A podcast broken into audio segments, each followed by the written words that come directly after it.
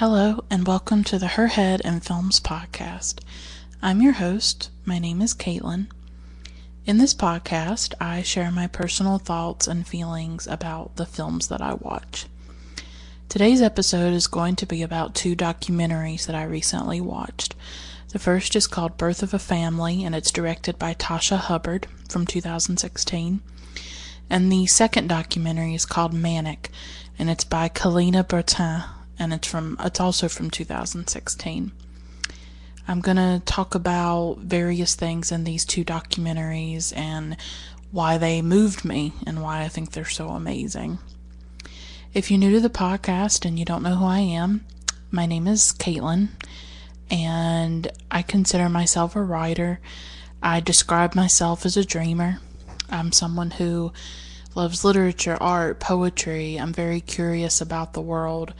I'm a very sensitive person, um, and that can be difficult at times. And I, I'm someone who I think I feel things very deeply at times, you know.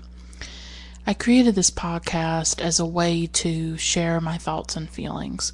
I needed an outlet, I needed a way to communicate my passion for cinema, which has recently developed into an obsession.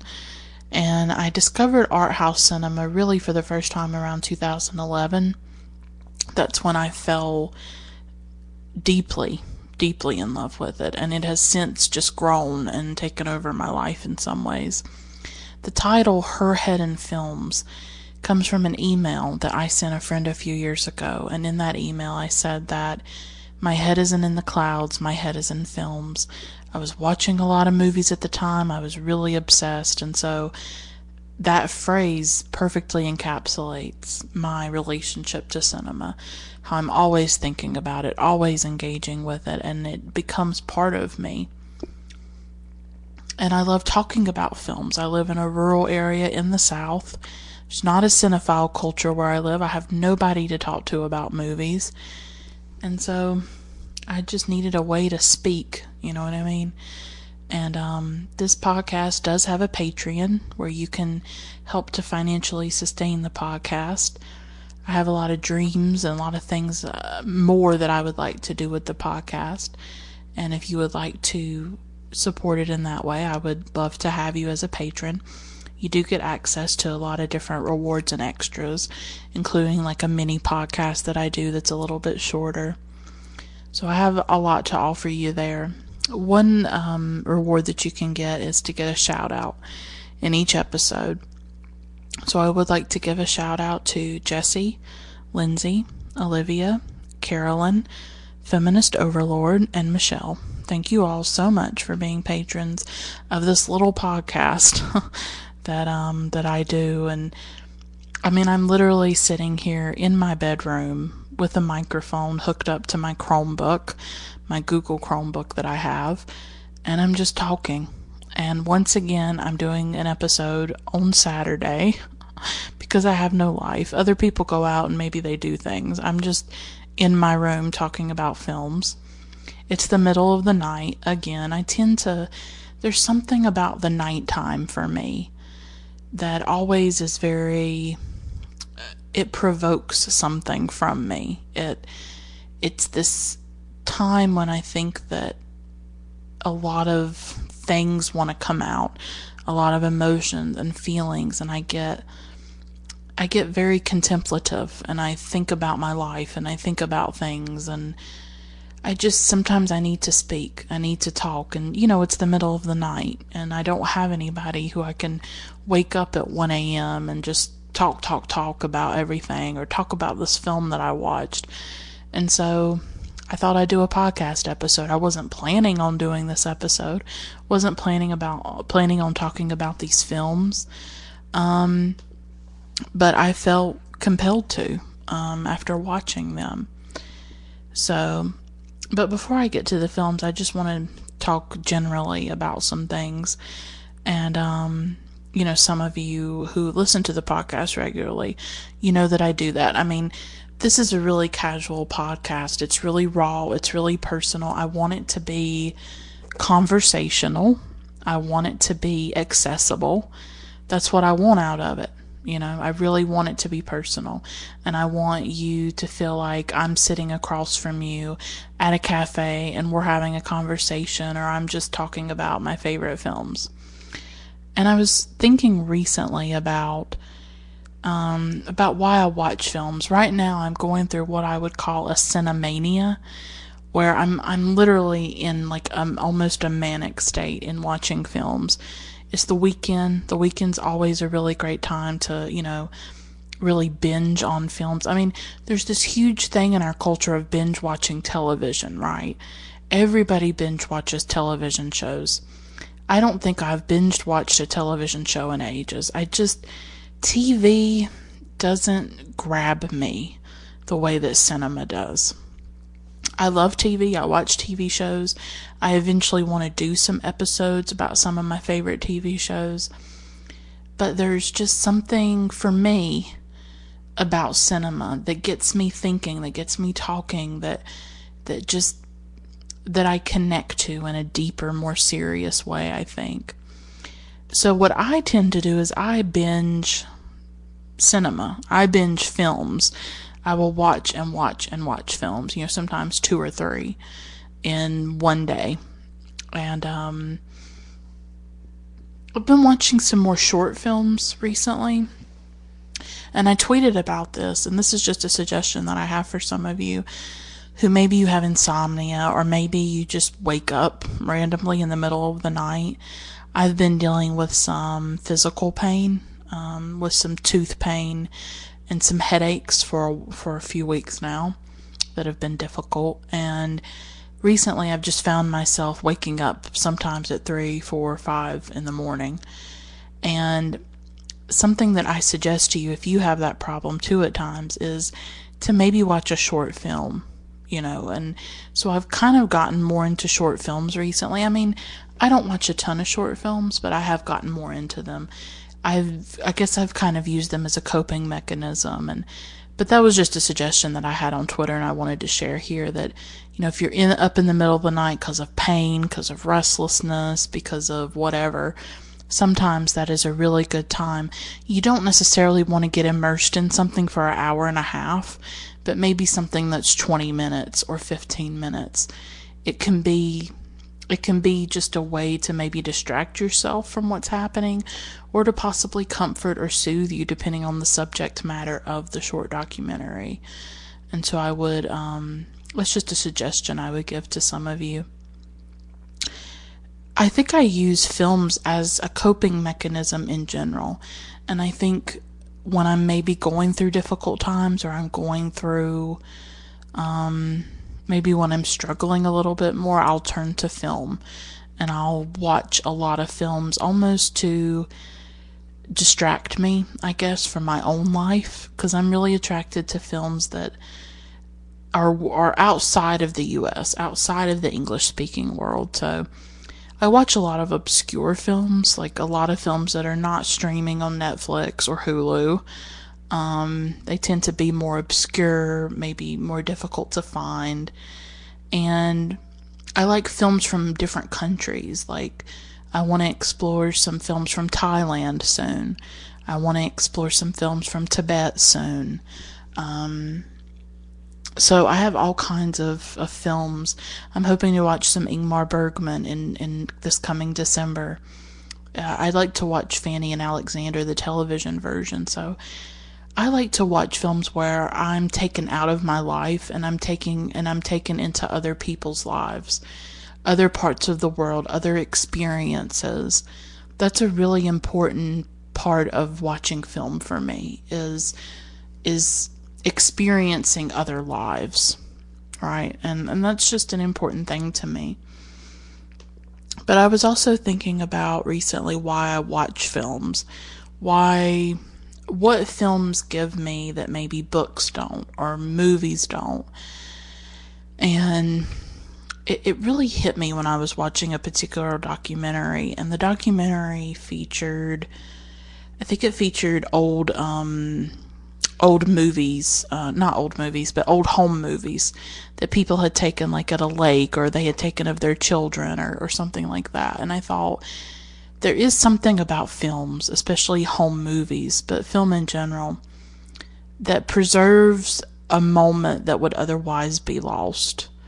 And it preserves the human body in motion and the human body alive and living. And in that way, it it preserves the dead. You know, often you'll look at old home movies and and say it's of someone you love who's who's died, and it feels like they're alive again. Or you'll watch old classic Hollywood films like you know with Marilyn Monroe in them, or Joan Crawford, or Elizabeth Taylor, um, and it's like they're still alive. So there is something unique, I think, about cinema to bring the dead to life or to keep the dead alive in some way. They are forever captured alive on those negatives or on those reels of film. And um, that's what's so powerful about it. You know, when I I used to have this VHS tape of, of my father who's dead and um and I remember watching it at one time and just, you know, it was so powerful to see him moving, to see him alive, you know. There's something about film and home movies that can bring back that nostalgia, that can make you feel like the past has been preserved, the past has been saved and salvaged, even though it's an illusion. I mean, it is, but it's a beautiful illusion and a comforting illusion. And, um, I think that is why film attracts me is because it it preserves these moments forever in time and um and I recently read a book. I didn't really like it. um it's called Film, a very short introduction and it was written by Michael Wood. And I I'm very honest on this podcast that I don't have any background in film studies and I've never studied film academically or taken any courses about film history or the history of cinema. And so I've tried to start maybe reading some things, reading some books here and there. And so I thought film, a very short introduction, would be a good introduction. Um, it's a very strange book. It's it's not very comprehensive or chronological. It's very meandering, and I didn't find it helpful, I hate to say. But there was this quote in it that has stayed with me that Michael Wood writes about film as a kind of trace. That a, that a film is, it leaves a trace behind. And so here's the quote, and I just wanted to share it eh, because of my general discussion about film. Quote, Nothing ever dies on film. Even corpses are mobile visibly carried around in their coffins or tracked from more than one angle. Virginia Woolf said long ago that on film we see life as it is when we have no part in it. Of course, we don't exactly see life as it is, but what we see certainly seems to be living. It feels much more vivid than any representation could, and indeed it is not exactly a representation, it is a trace. This is why our having no part in it seems so strange, almost impossible. Unquote. And so that part, it is a trace. Was very interesting to me that film is not a representation of life. It is a trace of life, a trace of the living, the once living and the, you know, and the now dead or the eventual dead. And, um, that is something that resonates with me about film and why I think it has taken over so much. Like, for instance, I think of a film like Carl Theodor Dreyer's The Passion of Joan of Arc, starring Maria Falconetti. And it was made in 1928, and I think a lot about this film. And it's a very important film to me. It was one of the first art house films I saw and it was one of the first experiences I had with cinema that was religious or divine, or where I realized that film could be art rather than just entertainment. And so when you watch that film almost a hundred years later now, Maria Falconetti's dead. Carl Theodor Dreyer is dead. Everybody that made that film is probably dead. And all the actors in it. And yet there is Maria Falconetti's face and there she is moving, and there she is crying, and there she is gesticulating, and there she is, you know, fighting for her life as Joan of Arc and trying to live. And so it's it's so vivid and it just those images become part of you and they become part of your life for sure. But there is that a- aspect of she will never die. I mean, Maria Falconetti is dead, but in that film she is not dead. She's alive to us, even though it's an illusion. But I just wanted to talk about that for a minute because I've just been so obsessed with movies lately and I, I can't stop watching them. And I go through those periods and I think, and sometimes it's hard to stop watching films. It's like you have to live. You, you can't live in art your whole life or every minute of the day. But I'm sort of someone who I would like to live in art. Like, I have a hard time being in the world and surviving the world. And I'm someone who I'd rather be reading a book or I'd rather be watching a film or I'd rather be engaging with art. And it's almost like art is the only way I can bear life, the only way I can bear the world. Um, and that's a, that's just something that I've known about myself for a long time that I there is no place for me in the world. There there just isn't. And I'm always outside of it and I always struggle to cope with it and to navigate it. And so art for me becomes an escape and a comfort. So I wanted to talk about these two documentaries. First, I want to talk about how I watched them. And um, by the time this episode airs, I'm not sure if they'll be available. Um, I watched it through a site called Festival Scope. And Festival Scope is one of the most amazing things ever. And I'm not being paid to say that. I'm just saying that as a person who uses this website. Basically, just about every month, um, they offer a selection of films from various film festivals around the world. Sometimes it's a free event, um, but only so many people can watch each film, and so sometimes the films will get gone pretty quick. Um, and then sometimes the events are like um, you pay for the films, but it's at a low cost. Like I think they've they've done some in the past where you you bought five films and you could get them for two dollars a piece. And often these films are like from festivals and by big name directors. And so it's a really amazing way if you like independent cinema, if you like art house um, cinema, cinema from other countries.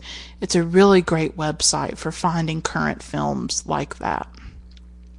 So I watched these two films through an event on Festival Scope where they're showing films from the Montreal International Documentary Festival. Um, and that's how I saw these films. And um, they were free, and I was able to see them before they got gone and before other people watched them. And so I do urge you to look into Festival Scope, festivalscope.com. You can sign up, you create an account, it's free. You just have to put in your name and email address, and you'll get um, emails when they have festivals coming up. And as long as you get there quick, you can usually watch a lot of the films that are available. And I have seen some amazing films from Festival Scope, and I've talked about them on the podcast and and um, done done some um, some episodes about them, which is what I'm doing today. So the first film I want to talk about is a film called Birth of a Family, and it's directed by Tasha Hubbard, and it's from 2016. And it's a documentary. Both of these films are documentaries. This film is just, it captured my heart when I watched it. It is about um, the backdrop for the context of the story of Birth of a Family is in Canada in the 1960s. I'm not sure how many people are aware of this. I certainly wasn't, as someone who lives in the United States. There was something called the 60s Scoop. And what happened was that in the 1960s, First Nation peoples in Canada, um, what we would probably call Native Americans here in the United States, or or yeah, Native Americans. Um, these First Nation uh, peoples, um, they would go into families and they would take the children away from the mothers, and um, and that happened to According to the documentary, this happened to 20,000 indigenous children. They were taken from their families between 1955 and 1985, and often they were either put in foster care or they were adopted by white families. So, this is a major thing, and it partic- and it's referred to as the 60 scoop. Um, but it happened for many decades before and after the 1960s, it looks like. Started in 1955 and then went to 1985. So, what happened is that there was a woman named Mary Jane, and she was an indigenous woman in Canada. And she had four children. She had Rosalie, Ben, Esther, and Betty Ann. And as part of the 60 scoop, all four of her children were taken away from her in the 1960s. They were placed in white families. All four of the children were raised by white families. And um, for 50 years, they had never met or been together. Um, I think two of them may have met earlier. I'm not sure. Um, but so these four siblings for 50 years did not know each other. And it took a lot. Betty Ann is really the catalyst for a lot of this. Betty Ann looked and looked and looked for many, many years for her siblings and finally found all four of them. And so this film is about the first time that all four of the siblings have been together. And so they rent this cabin and it's in this beautiful part of Canada. I can't remember exactly the location, but they rent this really beautiful Canada. It's like uh, the cabin. It looks to be near the mountains or something, and they all meet and they come together and they talk about their lives. They do things together, they bond. And so the title, Birth of a Family, is really about how these four individuals who have been separated from each other for five decades are finally able to meet each other, get to know each other, and become a family again, to become the family they should have always been, and that the Canadian government prevented them from being. And Mary Jane is no longer alive. Their mother, Mary Jane, has died. Um, she is gone, unfortunately, and was not able to see her family come together. And it's interesting because they don't like to call it a reunion. At one point in the film, they say it's not a reunion because we were never together together to begin with, you know. So it's really a union. And I was so touched by this film. It's one of the it's the first film I have seen about the subject of the 60 scoop and about indigenous people being taken from their families. And I know that there were similar things that happened here in the United States against Native Americans who were taken and put into schools and and um, something similar happened in Canada too, where they had these residential schools, and so they would take children and um, Indigenous children, First Nations children, and they would put them into the to the school system to try to, you know, um, basically rid them of their native of their Native American culture and not let them practice their spiritual traditions, not let them speak their um, indigenous language. Um, it was really there to inculcate like white Christian values into them, I guess. And um, And that was something that we had here in the United States with boarding schools.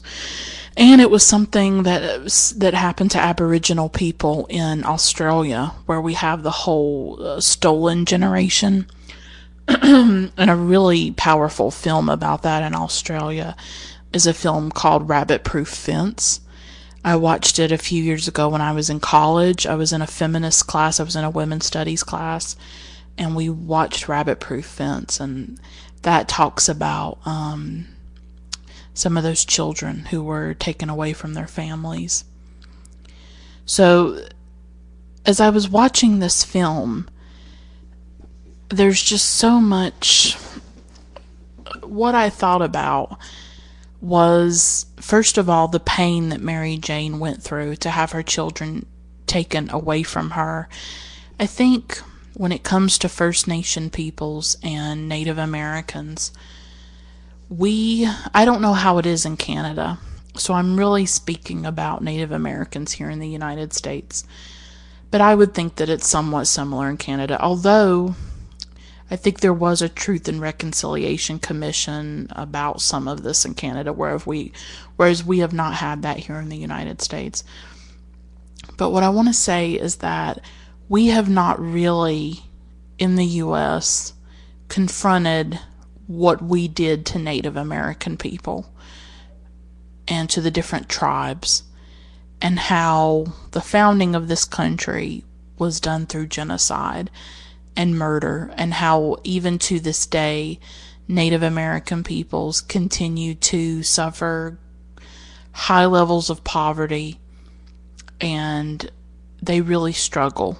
You know, they struggle to live in this country um, under racism and under the oppression of Native American people. And something that comes to mind is Standing Rock, that was recent, um, that was just last year, I think and we saw how Native American peoples were standing up against the federal government, you know, and saying, we do not want this pipeline put into our um, our sacred land or into our communities where it could um, spill. There could be a leak, and our drinking water could be tainted. You know, they were really fighting for basic rights. You know, to have clean water um, to have control over their lands and um, and you saw what happened with that. There was a great deal of violence and and you know of course the people with the money won. You know of course the the oil people win and it's disgusting. You know it really is. And just recently there was an oil spill from the pipeline. So what they had feared has in some ways come to pass. And um but I think Standing Rock was a reminder that the struggle of Native peoples is ongoing. That Native peoples still exist, that they are here. They are still carrying on the traditions of their ancestors, carrying on the languages, um, and still struggling under very oppressive um, circumstances that the American government has created for them. And um, so watching this film was very powerful because you think about Mary Jane having f- all four of her children taken from her. And there's some very powerful scenes in this film where Betty Ann, Esther, Ben, and Rosalie are actually talking about it. And Betty Ann brings up at one point that you know the government did eventually apologize to to the First Nations peoples for what was done, and and um, Esther Esther speaks up and she says, "But what does that do? You know, what can what can an apology ever do compared to the pain of what we have been through and what countless other people have been through?" And um, and Betty Ann at one point also says that they don't need an apology. They need for white people to stop thinking that they are better or superior to Native Americans and First Nation peoples. And I thought that was a really powerful statement. And something that was really in- interesting about the four of them is that they were raised in white homes. and so they they were not able to learn the traditions or to learn the language of their um, tribes and they feel a great deal of pain over that at one point in the documentary they go to a place um, i guess where they teach some of those traditions and they talk to like an elder man and and he shows them like how to how to do a drum and and just different things, different traditions for the First Nation peoples. And um you can tell that they're they're very moved by it because they think because they didn't get to have that growing up. They didn't have any kind of connection to their culture and it reminded me a bit of what sometimes um you know when Asian children or or any child from another country is is adopted into a family, say in the United States, say that a Chinese child is adopted and brought to the United States, there is often a struggle for that child because they don't feel fully American, but of course they don't feel fully Chinese either. And so there's always, I think, that conflict in in them. I would think, I would imagine. I don't want to speak for them, but who am I? Where do I belong? And of course, you always think about, I'm sure, the, the culture that you've lost. And, and that is a form of loss. That instead of living in China and learning Chinese and and and having and being with your family in China, your extended family, you're in America with these people who of course have raised you and you love them, but you have a connection to that other country too. And I had the sense with these four that they felt that connection to um, to their tribes, um, but they were never able to explore it, and they were never able to have their mother hand down those traditions. Mary Jane knew the knew her native language, and she knew the different traditions and things like that, and she could have taught that to them, and they could have carried that on in some way and Betty Ann has a really poignant uh, moment where she talks about how, you know, some people have told her, "Oh, well, your life went well. Look, you've turned out really well." So, so they're they're trying to insinuate that because she's okay, because she had a good life with her white family, that that somehow makes it okay that she was ripped from her mother and put into another family, and um and she categorically rejects that you know that that no it's not okay what happened. Just because I've turned out okay and all of them have turned out really well. Rosalie has a has a moment where she's talking about how she had a wonderful family that raised her and she was very happy and that it could have gone such a different way, but it didn't for her, and that she was very lucky in that regard. And all of them seem to have had positive experiences with the white families that adopted them, but that's not the point. The point is that a crime was committed, and these children were taken from their mother. And it was wrong, and it was done by the government, and it was based on racist um, policies and and it was based on bigotry, you know, and um, that is the point of it. And for people to try to justify it or to excuse it is very disturbing. You know, no matter how these children turned out, no matter what kind of experiences they had growing up, that does not make it okay for you to steal them from their families and put them somewhere else. It it's just not right and um and of course for so many people it doesn't go well. And here in the United States I know that there's been horror stories about Native Americans who were put in boarding schools and all kinds of abuse and um, trauma that they suffered because of that. And um so this film brought so much of that to life about the pain because we think of these things in terms of politics or whatever and and this personalizes i mean you can hear about how first nation peoples are treated. You can hear statistics. You can hear about the 60 scoop and about children taken from their parents. But it's a very different thing when you see the damage that it has done. When you see a family who has to try and grapple with what was taken from them.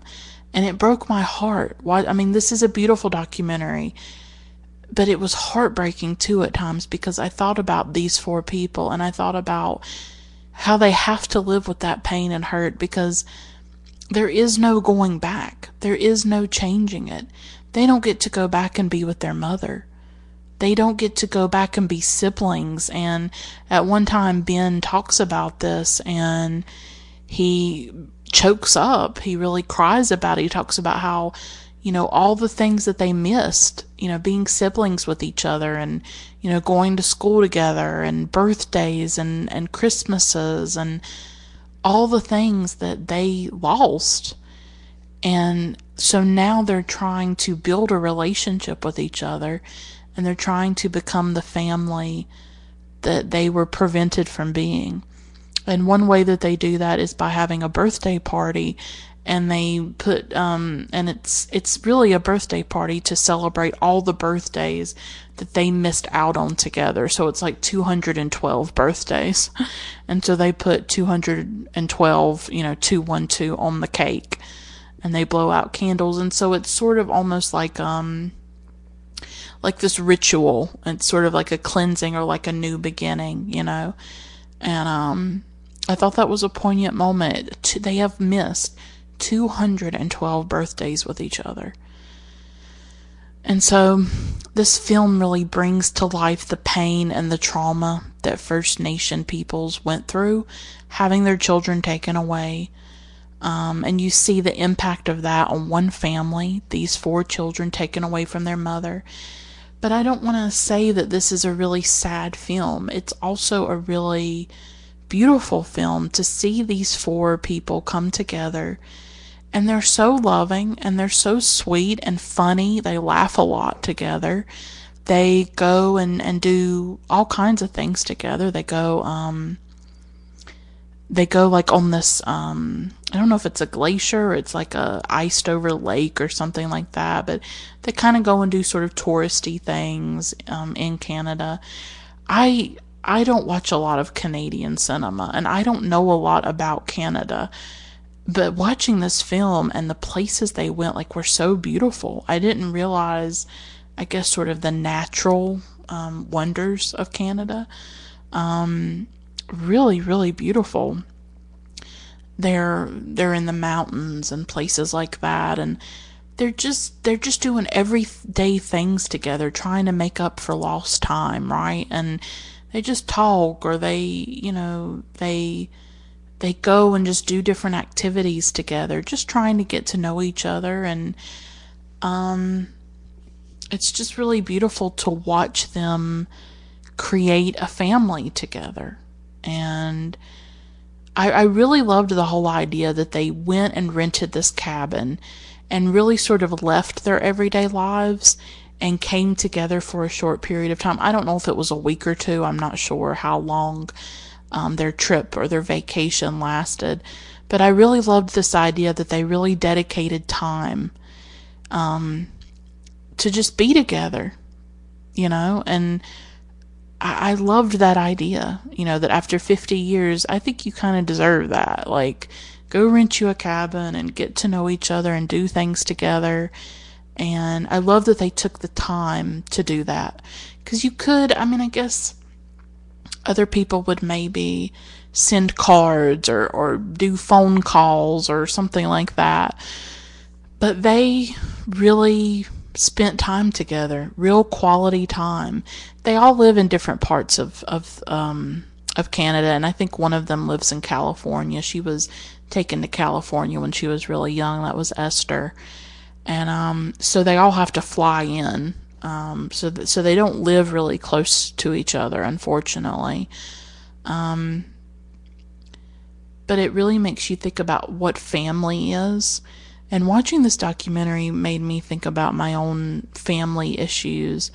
Unfortunately, I am estranged from most of my family, from my father's side and my mother's side. And um it makes me really sad for the most part. It's just watching this film and seeing the four of them together, it really reminded me that, you know, there are people who have caring families and loving families, and I just, I didn't get that. So I, I got really, I got estranged from my father's family after he died because they were quite cruel and quite toxic, I thought. And I had to cut ties with them because it was just too painful. It was too painful to be around them. And um, they were not good people, they were not pleasant people. And then we've had issues with my mom's side of the family as well. And so we're completely estranged. And I recently moved. I grew up in North Carolina for most of my life, 26 years, and I'm 28 years old. And um, due to financial reasons, we had to leave, and um, we moved to another state. And um, it's it's been difficult. It's been difficult. It wasn't really a choice. um,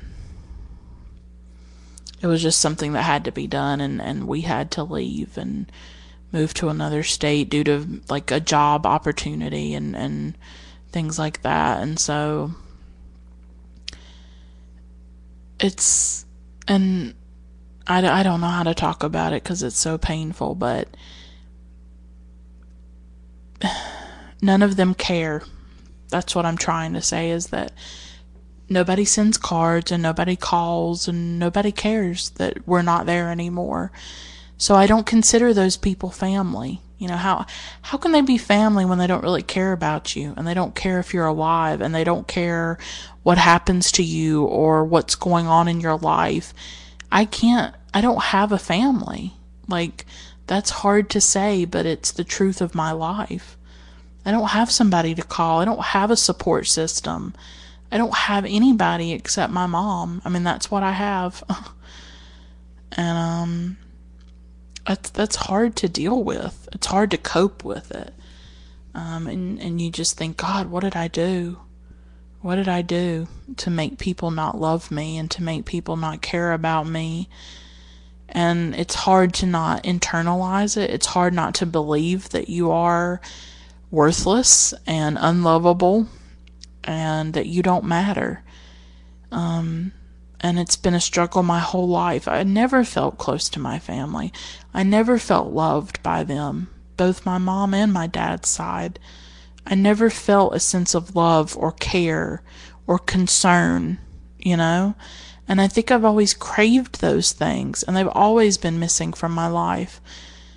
I, I felt loved by my parents, my mom and my dad, but beyond that, I didn't feel loved.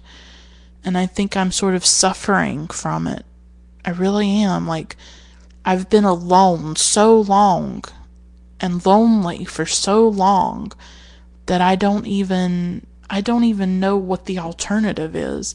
If someone showed me love or kindness, I'm not even sure I'd know how to handle it.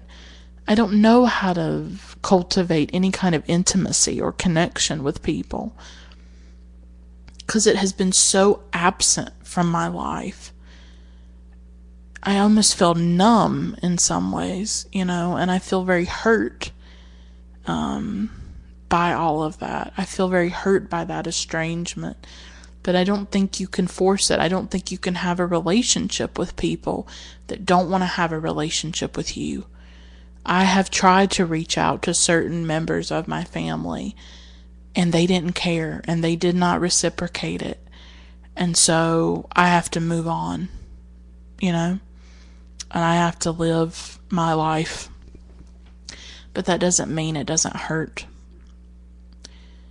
And so watching this film was really powerful to look at for people who really had not known each other, you know, for five decades.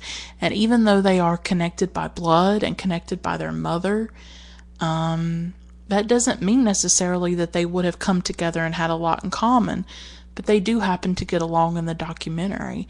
And I tell you, when this documentary ended, it's one of those films where you like, you wish you could get an update. Like, I would love to know what their relationship is like now. It's one of those films where you wish you could talk to the director. You wish you could, like, you know, reach out to her and say, well, what is Esther up to? And what's Betty Ann doing? And how's Ben and Rosalie? It's that kind of documentary where you just, you fall in love with them. And, and, um, I really fell in love with those, with these four people and, and these siblings. And I, was so touched by their story and I was touched by their willingness to open up to each other and the risk that they took in being vulnerable and and and trying to get to know each other and to build a new family.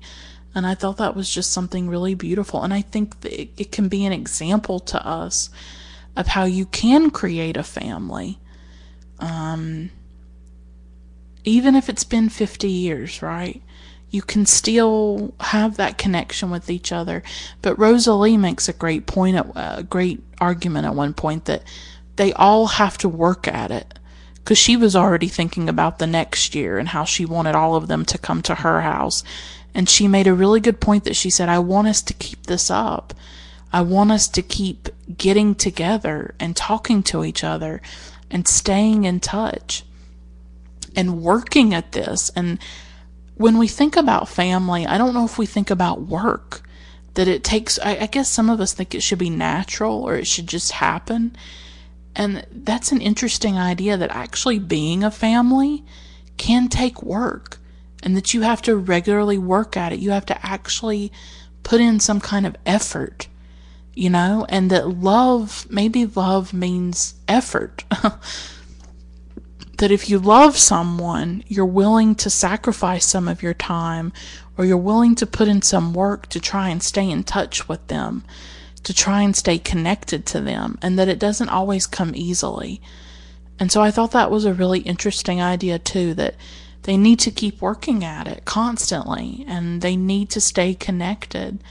Um, and I hope that they do and, and I didn't want this documentary to end. And when it did, I just kept thinking, I wonder what they're doing now, and I wonder what's going on in their lives. Like, I would love an update or a second documentary or, or something like that, and I think that would be really interesting. But this documentary really shows us the the pain inflicted and the trauma inflicted on multiple generations of First Nation peoples. Um,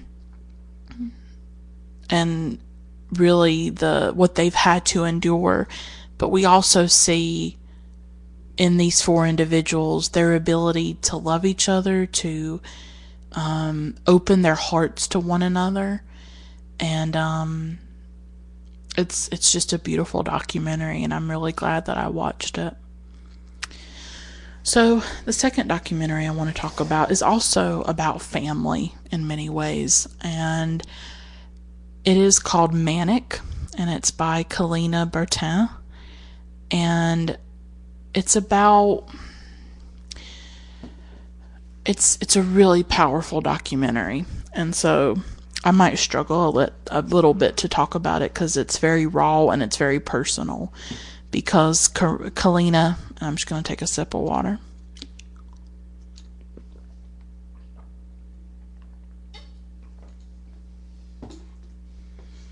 What Kalina does is that she really opens her family up to us and she shows her family in all their complexity and all their rawness too.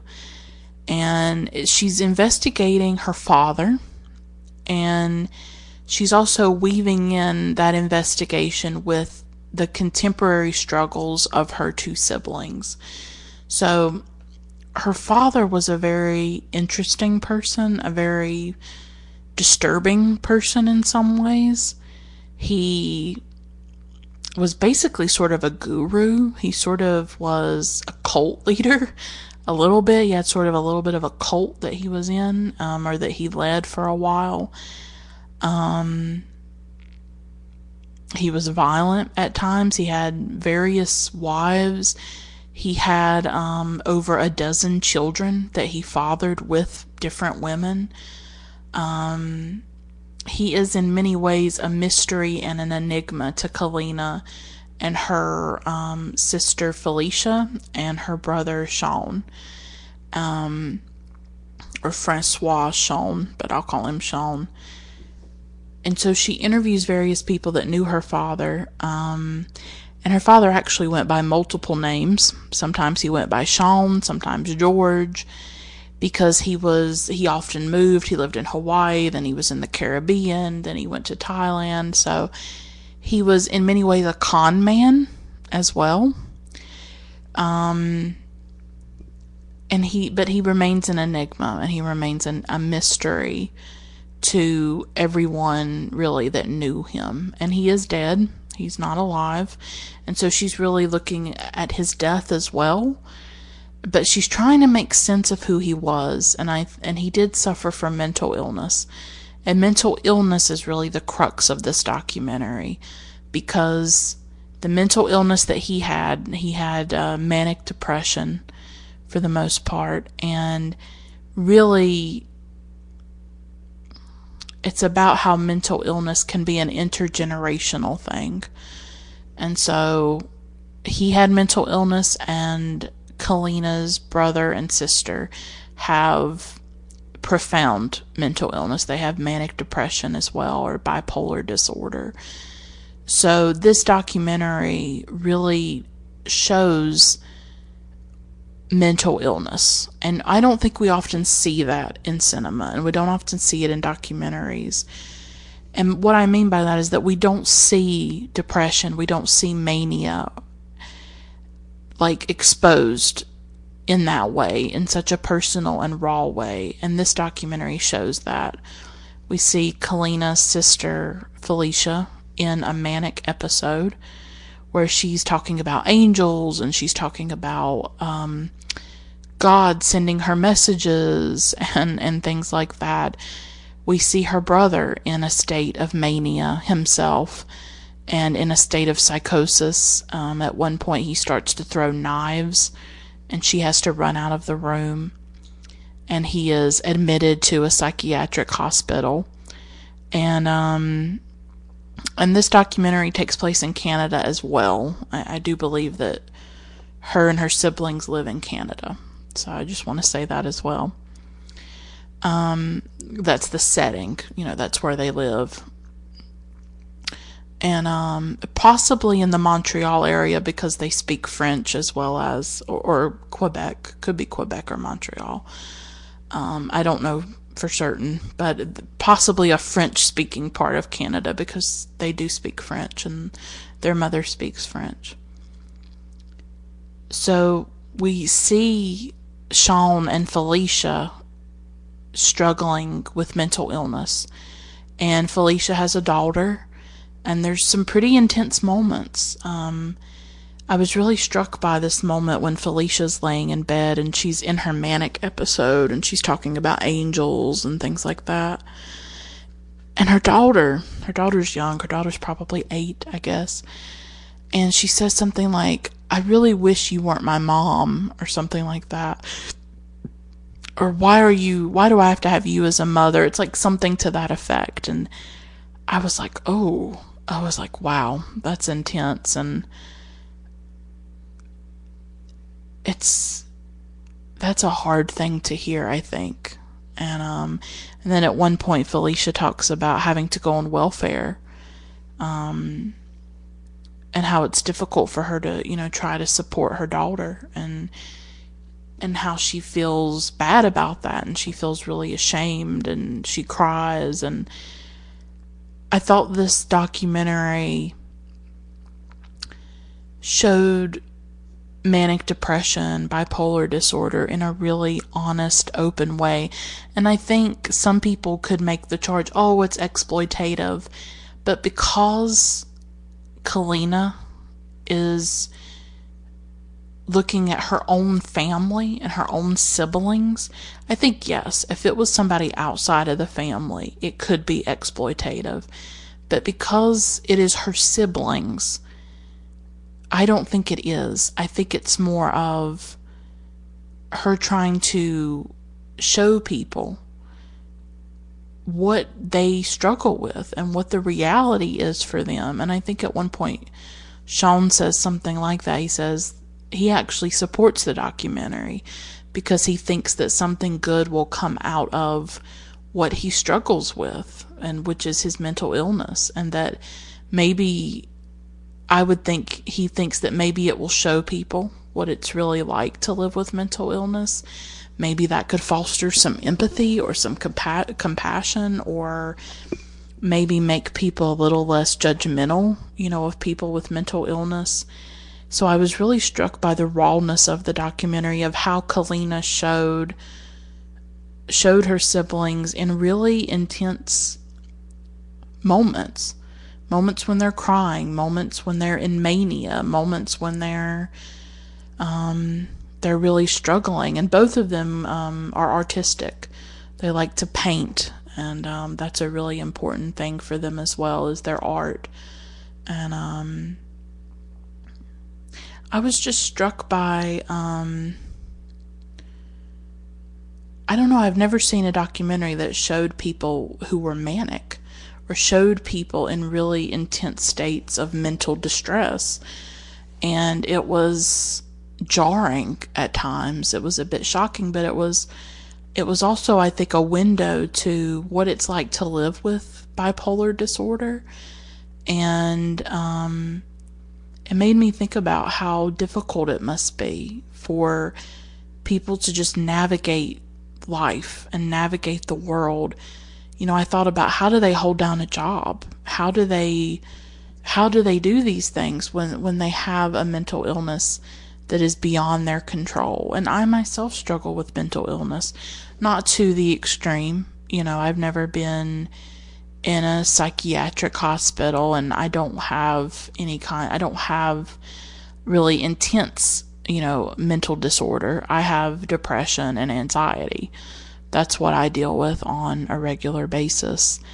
And um, so I had sympathy as well as empathy for Felicia and Sean because even though I have not experienced mania or, or any or psychosis, or anything like that, I do understand some of what it's like to just struggle. Struggle to be in the world, struggle to survive, struggle to um, conform yourself to this world that you don't fit in and that doesn't have a lot of compassion for whatever that you're going through.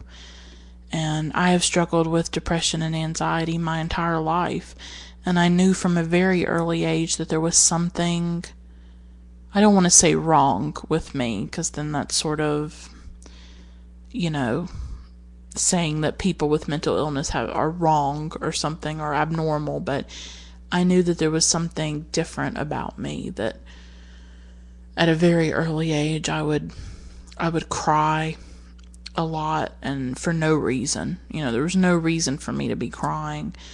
I had an intense social anxiety, you know, and had trouble talking to people or interacting with people. Um, and I still have that, and I still suffer from that. And if anything, my anxiety has really it's gotten more intense. I I have I have a lot of struggles. I mean, I'm ashamed of it. I'm ashamed of of things. And so I don't talk about them in depth on the podcast because I don't want people to know. I don't want people to know how bad it is and how ashamed I feel and how pathetic I feel. Um, but I have I do I struggle with like agoraphobia and I'm very reclusive and I just I can't do basic things that like other people can do. And um I can't live the way that I would like to live because of mental illness. And you know, when you're poor and you don't have a lot of money and you don't have health insurance here in the United States, there's not a whole lot you can do. I mean, I don't get to go see a therapist. I don't get to look into medications that could maybe help me live a more normal life. So I just try to cope the best way that I know how to cope because I don't have help. I don't have any way to to deal with it um, other than myself and just trying to survive and just trying to do the best that I can. But I feel very vulnerable because of it and I feel very scared, you know, and um I'm just to take another sip of drink.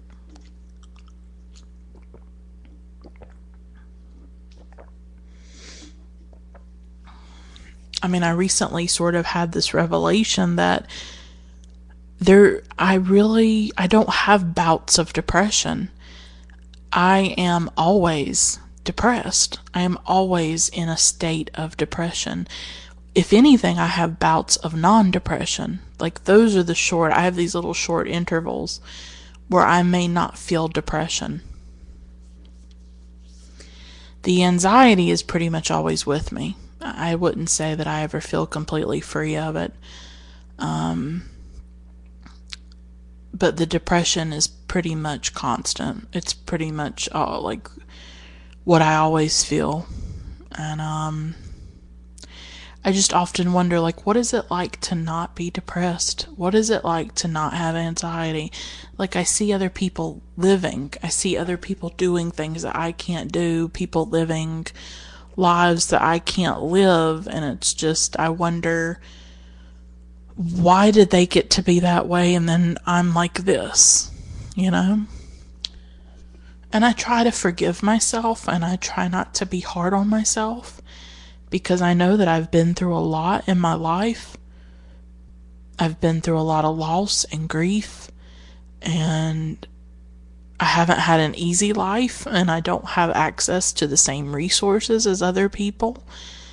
And so I try to forgive myself and I try to say to myself, you know, you have been through certain experiences that have profoundly traumatized and damaged you and broken you. And you're doing the best that you can. And that's all you can do. And I just try to be kind to myself, but the shame is just overwhelming. And I got to thinking, you know, watching this documentary, you know, Sean and Felicia have manic depression because their father had manic depression. That was something they most likely inherited from him. And I thought how tragic that was in, in many ways that they struggle a great deal with something that was born into them, that they were born with. You know what I mean? That they really do not have any control over and cannot do much about besides trying to take medication, I guess, and, and do different things. Um, but I got to thinking about having children, and I got to thinking about I don't think I would have children if I could or if I wanted to. I don't know if I can have children or not. It's not something I've really thought about or tried to do or anything. Um, and I'm not saying this to say that mentally ill people should not have children, so please don't misconstrue it that way. I'm talking about personally in my life. Would I want to have a child knowing that it could possibly be like me?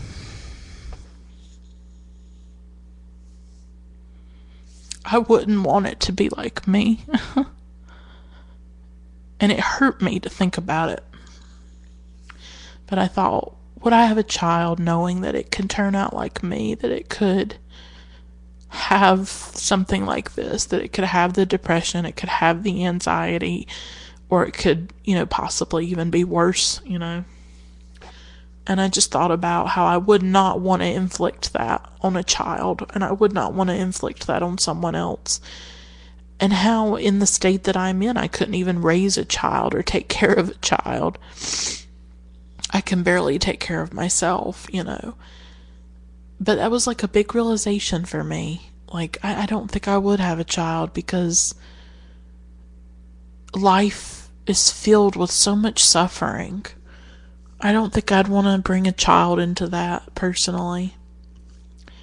And that's just me, you know. I'm not saying other mentally ill people should not have children, not saying that and never would. But for me personally in my own life, I just don't think I'd want to bring a child into the world. I just wouldn't want it. I wouldn't want him or her uh, or them to be like me in any way, shape, or form. Um, and I guess that's my shame speaking, and I guess that's my self hatred speaking. Um, but that's just the truth. That's how I feel about it. And it makes me really sad. but this documentary, I really appreciated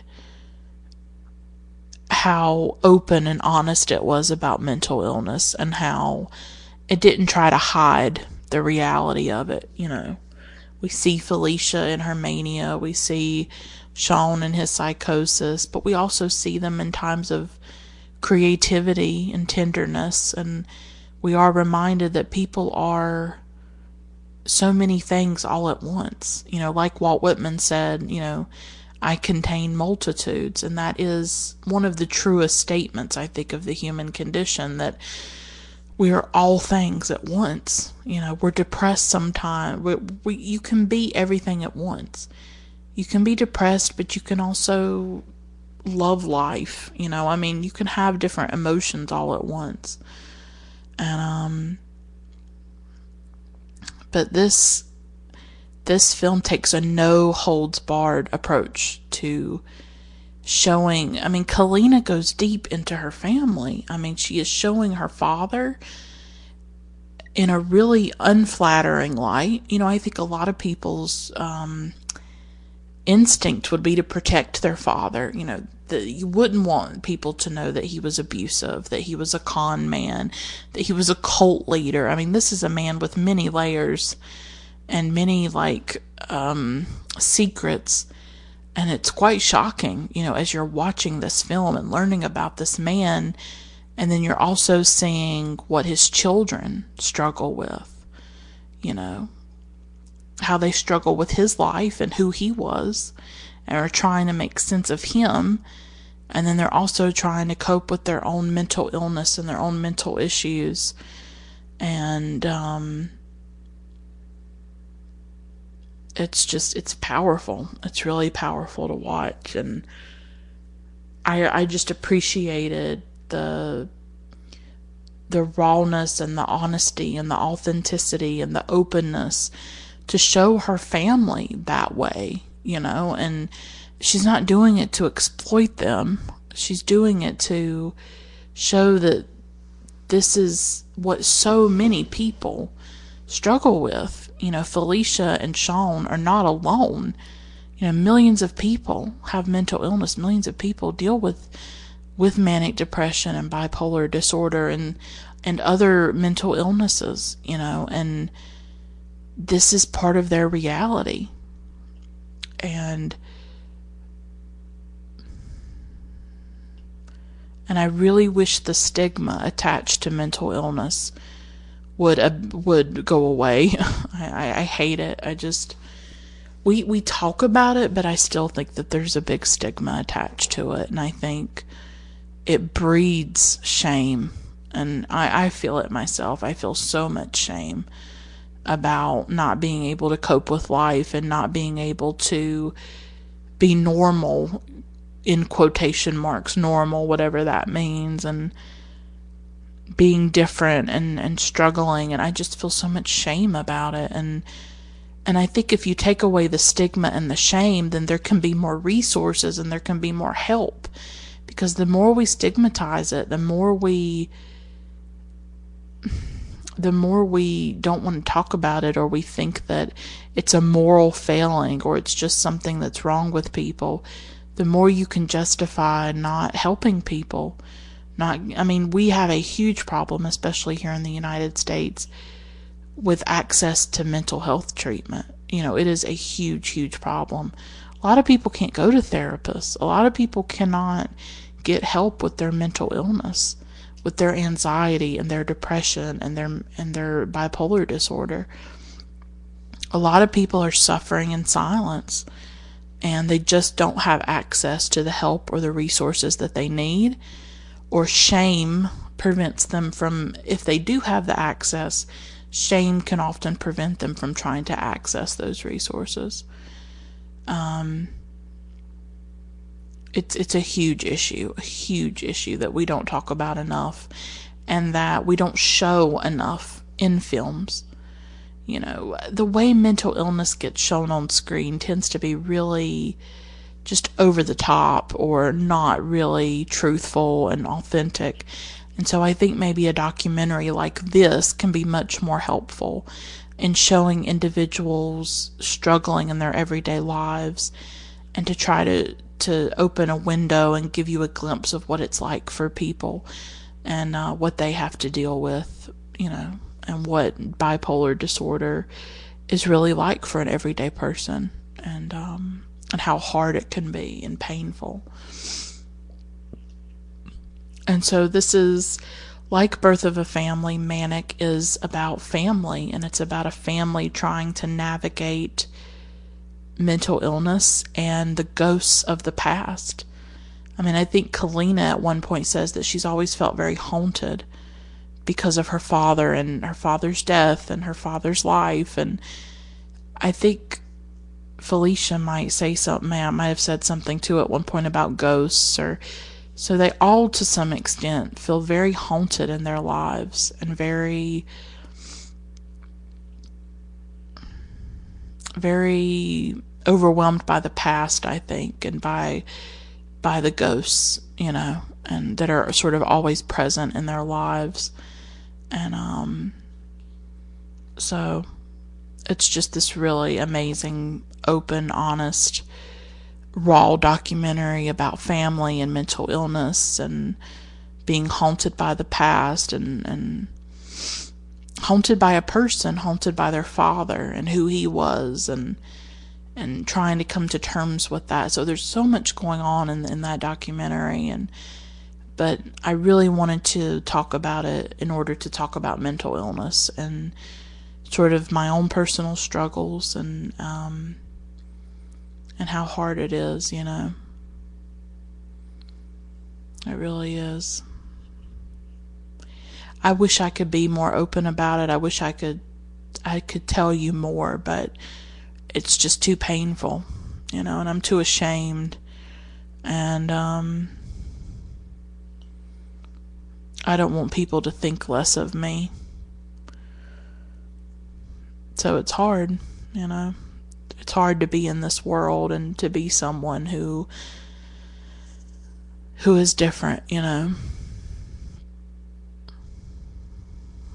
Who's sensitive and who feels things in a deep way and I mean, I don't have mania, but you know, as I said at the beginning, you know, maybe the uh, when I get manic over cinema, you know, maybe that's a form of mania or something. I don't know. But um yeah, depression and anxiety is just it'll be a lifelong struggle for me. It's been with me since I was a child and you know, I, I often get in a place where I just wish it would go away. I wish I could be okay. I wish I could, you know, I wish I could overcome it, right? But it's not within my control. And, um, you know, you don't choose depression or something, you know, you don't choose to be anxious.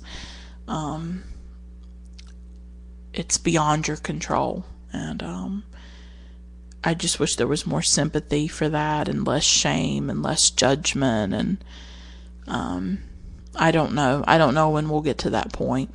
I really don't. So these two documentaries, I really wanted to talk about them, and I think they had some connections in the way that they looked at family in a very open way. But obviously, they're both about very different experiences. You know, with Birth of a Family, we have four people coming together after 50 years of being separated due to the Canadian government's policies against First Nation peoples and um, dealing with the trauma of that and also working very hard to connect with each other and to build a new family. Um, though that does not make what happened okay. And you can tell that all four of them are struggling to cope with what was lost, what they will never be able to have, but at least they have each other now. And so that is what they're trying to focus on, but the the film doesn't ignore the pain of the past and it does um, confront it and talk about it and it talks about you know what the Canadian government did to indigenous people in Canada and that is a story that absolutely needs to be told, and it needs to be told again and again and again. We need more stories about that, not just in Canada, but here in the United States too. We need more films telling the stories of Native American and Indigenous people, and not just what they went through in the past, but what they continue to be put through in the in contemporary times. And um, the ways in which their rights are taken away, the ways in which they are oppressed and and harmed by the policies of, of the American government. So we need justice. That's what we need. We need to acknowledge the past and the genocide that we did, and we need to change. We need to abolish this racism. And um that is what we need. And then, of course, Manic is a very specific story, I think, about struggling with a father's legacy and um, grappling with who their father was and then grappling with their own mental illness and a, a, struggle that they have to go through every single day and that they really never get a break from.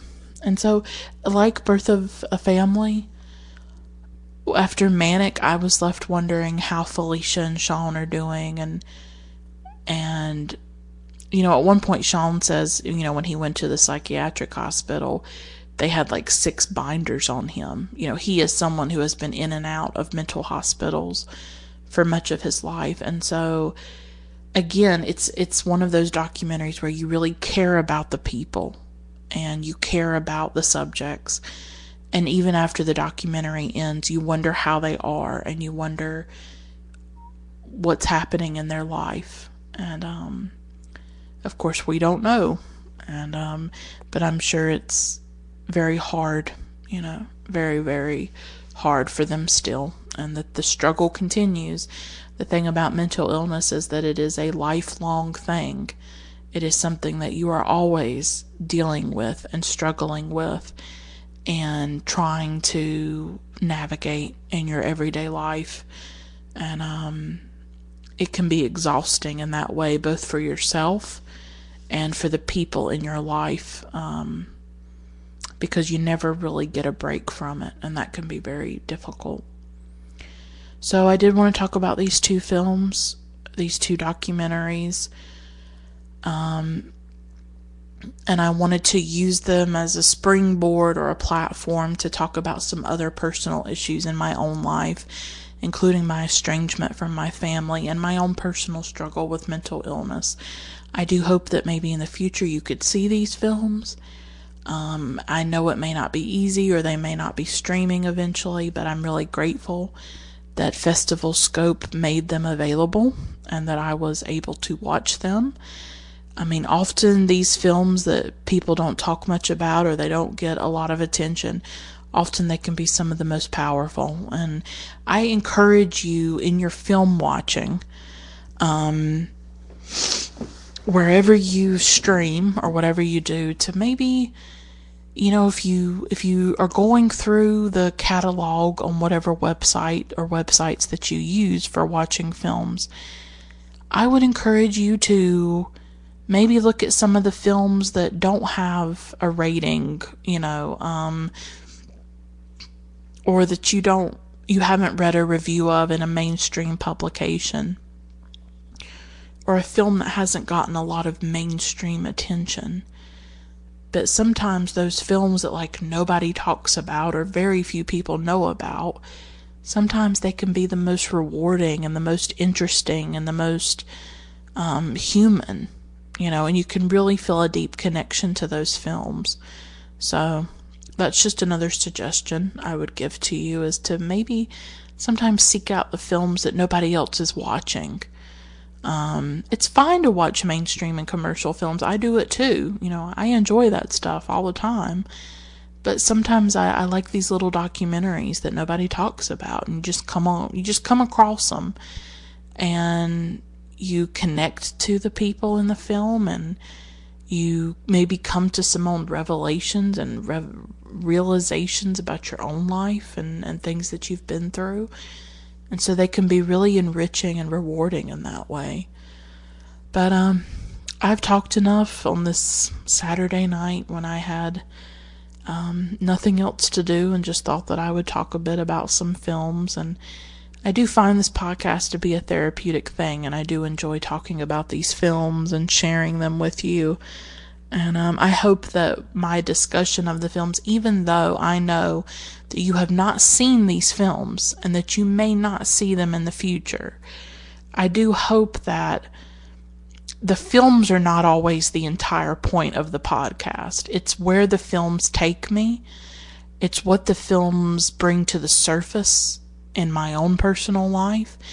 And so I like to think that even if you have not seen these films that I talk about, because some of them are quite obscure and they may not be accessible to you, I hope that you find something in the discussion itself because I often go beyond the film. I use the film to go to other places. And I hope that you find something interesting or worthwhile in those places that I travel to and that I explore and discover through the films. That's what I'm trying to do. You know, even if you haven't seen the film, you can get something from the discussion and something from the larger issues and themes that I am connecting to and that I'm trying to explore and talk about. And so that's always my goal with every episode is to take you somewhere, is to give you something to think about, um, or give you something that maybe you connect to. Maybe you have shame that you're dealing with. Maybe you also have depression and anxiety that you're dealing with. And maybe maybe it helps in some way to know that I have it too and that I'm you know doing the best that I can and trying to make it through each day. Um I hope I hope the podcast can be a can be a way of connecting and a way of making contact or making some kind of impact, you know, on people who listen to it. I don't know if I accomplish that with every episode, but it is something I try to do. So I'll stop here. Thanks so much for listening. Until next time, keep watching great films. Bye for now.